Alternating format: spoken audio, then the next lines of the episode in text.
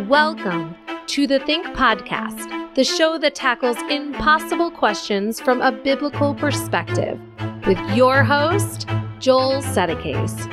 And now, get ready to think.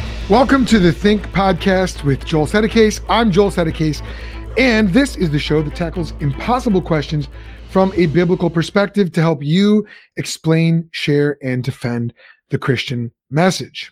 So let's go ahead and get right into it. Now, um, this is the first episode of season three. Hard to believe that we've been at this now for about two years, and we are going strong.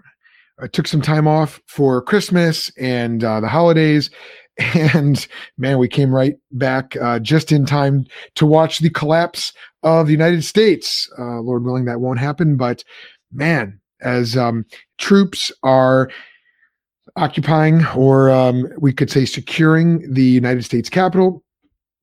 And um, as the Biden inauguration is impending, and in light of the storming of the United States Capitol on January 6th and the big tech purge, and all of the lockdown orders and people defying lockdown orders around the world, a lot of Christians have on their minds the topic of tyranny. And that's what we're going to talk about today is tyranny. Now, quick note, couple quick notes. One, you can um, comment below this video, whether you're watching on Facebook or YouTube, if you're watching live. If you are listening via podcast later on, can I ask that you would give us an honest five star rating and review and help us get the word out about this podcast? Now, if you're watching live, go ahead and subscribe. You can like our like this video, um, and our page on Facebook. And then please subscribe to our YouTube channel and make sure you hit that bell so that you don't miss any of our excellent content as season three of the Think Pod begins. So today we are talking about how should Christians respond to tyranny. Now, in this video, I'm not going to be giving any predictions about the Biden administration. Um, I'm not going to be giving any predictions about what the appointment of Rachel Levine, um, the man who is a self proclaimed transgender uh, individual, who uh, uh, his his appointment to the uh, assistant, the position of assistant health secretary for the United States. And if you're wondering why I call him a him and not a her, I did a podcast on that last year called What Pronouns, or maybe it was 2019. What pronouns should we use for transgender people? You should go check that out as well. That was from season one. Um, I'm not going to be making any predictions. My goal instead is to provide you with the necessary Christian worldview analysis, biblical analysis for thinking about how to respond to tyranny if, when, and where and how tyranny rears its ugly head. I'm not saying it will or how it will. Um, and you might say, Joel, we're, we're already experiencing tyranny. To a certain extent, you're absolutely right. But I think we all know that compared to what Christians have faced the world over over the last 2000 years what we're experiencing now could be just the tip of the iceberg and again we need to pray that it's not but let's talk about how we should respond to tyranny in light of scripture hey joel here founder and lead teacher of the think institute and host of this podcast i wanted to let you know about something really exciting that's coming up soon I've been hosting the Think Pod for nearly two years, and I've loved speaking with some of the most fascinating minds out there. Well, one of my most fascinating guests and I have decided to partner up and take on a new project. I'm talking about the noted apologist Sye Ten Bruggencate. He and I will be launching our new limited run podcast called Answer Anyone at the end of January. You'll be able to join us as we dig into the toughest objections to Christianity using the method that Sye is known for that I talk about on the ThinkPod presuppositional apologetics. And we're going to reveal to you how you can biblically and effectively defend the truth of the Christian message. We will be rolling out new episodes of Answer Anyone with Sye Ten Bruggencate later this month, right here on the new Think Institute network. And there's a great way for you to support the show even as we prepare to launch. You can partner with Sye and myself by going to patreon.com slash answer anyone. Why not go check it out right now? Now, in Exodus chapter 1, verses 1 uh, through chapter 2, verse 10, we see the following. Let's look at these tyrannical circumstances. Pharaoh, fearing the growing number of the power, uh, growing number and power of the Hebrew people who were living among them, began to deny the Hebrews their rights of property and liberty and to enjoy the fruit of their labors, and he began to subject them to forced labor. Um, when they continued to grow in strength and number later on, recognizing the danger that boys who, under normal circumstances, grow up to be men, posed to his tyrannical state, Pharaoh ordered the midwives of the Hebrews to slaughter their male children. The females could survive, but the males they uh, had to kill. See, Pharaoh's goal was to emasculate the entire nation of Hebrews so that they wouldn't have any fighting men, and uh, essentially he would eradicate an entire generation of potential fighting men, and therefore would secure his own power. Um, Pharaoh's orders grew more and more diabolical over time. First, it was forced labor, then it was um, early infanticide, then it was um, literally throwing born male toddlers into the Nile um, and killing them. So, out of this circumstance, we saw a, uh, a really amazing example of a godly response to tyranny.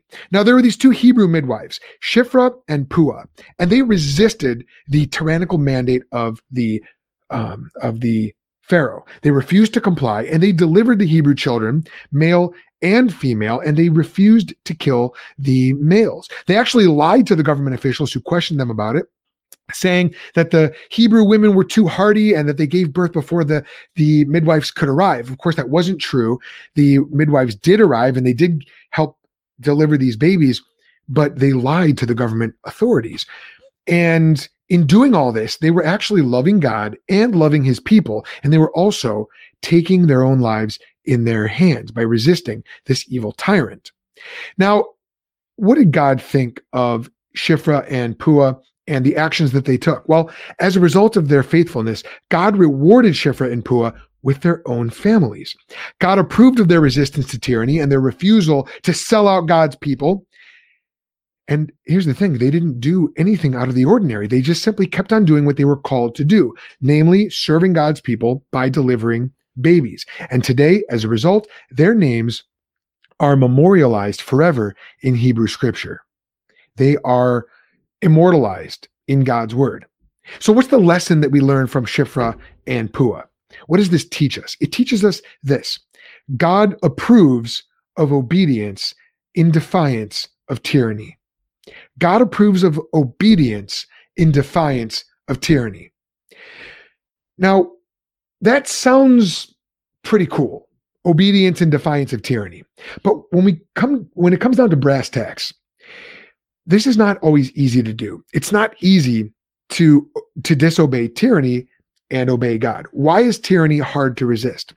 Because in our hearts, we fear punishment. We fear pain. We fear disapproval. We want to be comfortable and call us crazy, but the idea of continuing to obey God in the face of threats from those in power, whether it's the government or society or other power structures, seems to threaten our bodily comfort. Furthermore, think about what a bad reputation we'll get if we become known as those who go against the accepted norms and laws.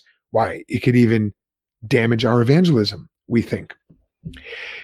But how does the gospel itself answer our fear of resistance to tyrants? Look how the gospel improves our thinking. Like those midwives, Shiphrah and Puah, Jesus faithfully kept on going with his father's plan, even in the face of every incentive to stop. Jesus received threats from King Herod in Luke 13 31, and even rebukes from his own disciple, Peter, his right hand man, in Matthew 16 22. Jesus had just gotten done talking about how he was going to be betrayed, crucified, and killed. And Peter took him aside and straight up rebuked him and said, God forbid this will never happen to you. And how did Jesus respond? I just read this passage with my kids this morning. He said, Get behind me, Satan, for you are not focused on God's plan, but on man's.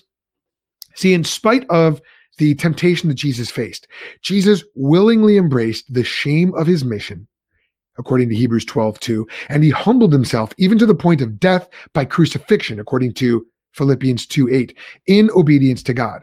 And as a result, he, like those midwives, Shiphrah and Puah, was immortalized in that he literally was immortalized. He rose from the dead, he conquered the grave, and he received glory and honor and immortality, which is what Hebrews 2 7 says will come to the one who diligently seeks after those things. God will give him eternal life. And Jesus, um, of course, we know that there's only ever been one who's diligently sought after glory, honor, and immortality perfectly, and that's the Lord Jesus Christ. Jesus also received his rightful place as king over all governments. Jesus is the true king, the just king, who will one day judge all the tyrants and the despots of this world, both ancient, I'm looking at you, Pharaoh, and modern. And he, Jesus, is the one that we follow. So, how does this help us respond to tyranny now? Well, now we can be free from fear of punishment fear of pain, fear of disapproval. You see, Jesus took on all the disappro- uh, disapprobation, all the condemnation that this world could muster, and Jesus shook it off. United with Jesus by faith, we have nothing to fear, and we have everything to gain in obeying God. Yes, we might die. We might die because of our resistance to tyrants. This is implied by Jesus himself in Matthew 16 24, when he says that anyone who wants to follow him must deny himself, take up his cross, and follow him. But those who would kill us, as the saying goes, can never truly harm us. Now, does this mean that we go around looking for laws to transgress in the name of resisting tyrants to obey God? Does this mean we go around looking for capitals to storm? No. But it does mean that we will faithfully, meaning consistently and also trustingly, trusting God, faithfully keep obeying God doing, saying, and thinking what he commands, following the example not just of Shiphrah and Puah, but of the Lord Jesus Christ himself, without fear of government or society or anything else. That's how Jesus won, and that is how we will win. 1 John 5 4 says this For whoever has been born of God overcomes the world, and this is the victory that has overcome the world, our faith. So I hope this is helpful for you as you think about ty- uh, tyrants and resisting tyrants. Um, there's a couple of questions I want to address from you guys before we close out. First one is from Donna Flentge. Donna, welcome back to the channel. I know you got uh, unsubscribed from our YouTube channel. I'm not sure how that happened, although I have an idea. Hashtag purge. Uh, Donna says, we just discussed this in our fellowship this week, if and when it's okay to lie to uphold God's will. You know what, Donna? in scripture, we have examples of lying, both uh, not only from Shiphrah and Puah, but also from Rahab, the prostitute who lied to protect the Hebrew spies in the land of Canaan.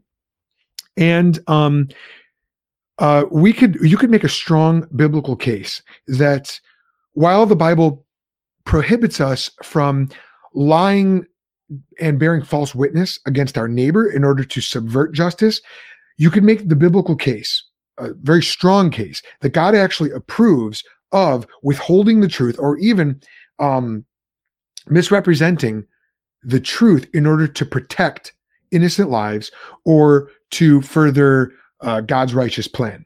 Now, we got to be careful with this because this isn't just a carte blanche approval of lying, as in, uh, you know, just uh, lie whenever you think it's expedient. Nothing like that. But Shiphrah and Puah um, you know, there there actually could have been some truth in what they were saying. The Hebrew women may very well have sometimes delivered before the midwives got there, but it's pretty clear that what they were doing was they were being faithful and they were withholding truth from someone who didn't deserve the truth, from someone who would have used the truth to end innocent lives. Now, deciding when and where to implement this principle is a matter of um, great caution. It's a matter of listening to the Holy Spirit. And if someone wants to push back on that and say, no, we have to always tell the truth. You know, when the government comes looking for, you know, Jews in your house, you, you, uh, you need to let them know and then just trust the results to God. You know, I, I don't take that approach. I actually think that, you know, if the Nazis are looking for Jewish people and you've got them harbored in your house, you know, I I, I think you. Uh, I don't think the um I don't think that those Nazis, those Nazi guards, are entitled to that information. Um, I, I think that you are more than justified in saying, nope, no, there's no uh, innocent people here. Move along. And um, in doing so, you are taking your own life in your hands as well. But there's a uh, there's a proverb that says, I think it's Proverbs 24, that talks about you know don't stand idly by while the innocent are being led away to the slaughter. And sometimes that's going to mean withholding truth or um, or even lying to evil tyrannical government representatives who you know are going to use that information to take lives. Um, you might want to file that under the category of when Jesus says, "The Sabbath was made for man, not man for the Sabbath." In the same way, we don't need uh, we don't need to tell the truth to someone who's going to use that truth to murder innocent lives. Um, God cares about people more than He cares about us telling the truth to murderous regimes. Um, and listen, if you don't believe me on that, you, you want to push back, that's okay. Shiphrah and Puah were commended for it and rewarded by God for it, and there's no hint of condemnation there. And this, and the same thing goes for Rahab as well. Rahab is never condemned, and you might say, yeah, but she was a pagan. Uh, she was only doing what, um, you know, what she thought was right. Okay, maybe, but Rahab gets a commendation in Hebrews 11, the Faith Hall of Fame. And so, Donna, you followed up by saying, yeah, we brought up those examples too. God ultimately doesn't need us to lie because he's in control of the outcome, but we do see approval for lying in the face of protecting the innocent. I, I think you mean uh, lying in the face of uh, of those who would destroy the innocent, and uh, with a view to protecting them. Yeah, I I think it's justified. I do. I'm not super comfortable with that, but I think that's the biblical um, example. Um, I'm happy to have that conversation, and I'm, I'm happy to be open to correction on that. Uh, Nick Smeckler, uh, sorry, Smelker also answered, uh, asked that same question. Did God approve of their lie? I think it's clear that he did. I think it's clear, viewed in, in context. I think that they were resisting tyrants. I think that they were protecting the innocent. I think they were being faithful to God. So, yeah, I, I think that God did approve of that. Um, yeah, I'm happy to I'm happy to experience uh, to, to interact with pushback on that. Okay, if there are no more questions, let me just um, encourage you to sign up for the Think Update email list by going to thethink.institute. By the way, you can also book me to come and teach an evangelism or apologetics or um, biblical worldview course at your church or group and uh, you can do that by going to thethink.institute or by emailing me at thethink.institute at gmail.com. Um, and, you know, my wife and I are support raising missionaries through an organization called Cru, and you can partner with us if you like the work that we're doing by going to give.cru.org slash 1018841. Again, that's give.cru.org slash 1018841. Now, um, if you haven't done so yet, please like this page on Facebook and subscribe to our YouTube channel and hit that bell so that you get notified whenever we drop some new content to equip you for your spiritual journey. Also, be sure to come back at 2 p.m. for my interview with atheist and skeptic philosopher and YouTuber Travis Pangburn. Travis and I are going to be talking about why he is not a Christian, and that should be a fascinating discussion. Also, if you're a believer, please pray for that discussion, will you? Because I want it to go well. Of course, I'm approaching it from a biblical perspective, and um, I want to represent the gospel well. I want to represent the Lord Jesus Christ well. So please be praying for that interaction and uh, tune back into this channel or this page at 2 p.m. Central Time, which is noon Pacific, 3 p.m. Eastern Time. All right. So I hope this was helpful to you. Remember that this is not goodbye. This has just been a little stop along the way of your spiritual journey. That's about all I have for you right now. So until next time, I hope it made you think.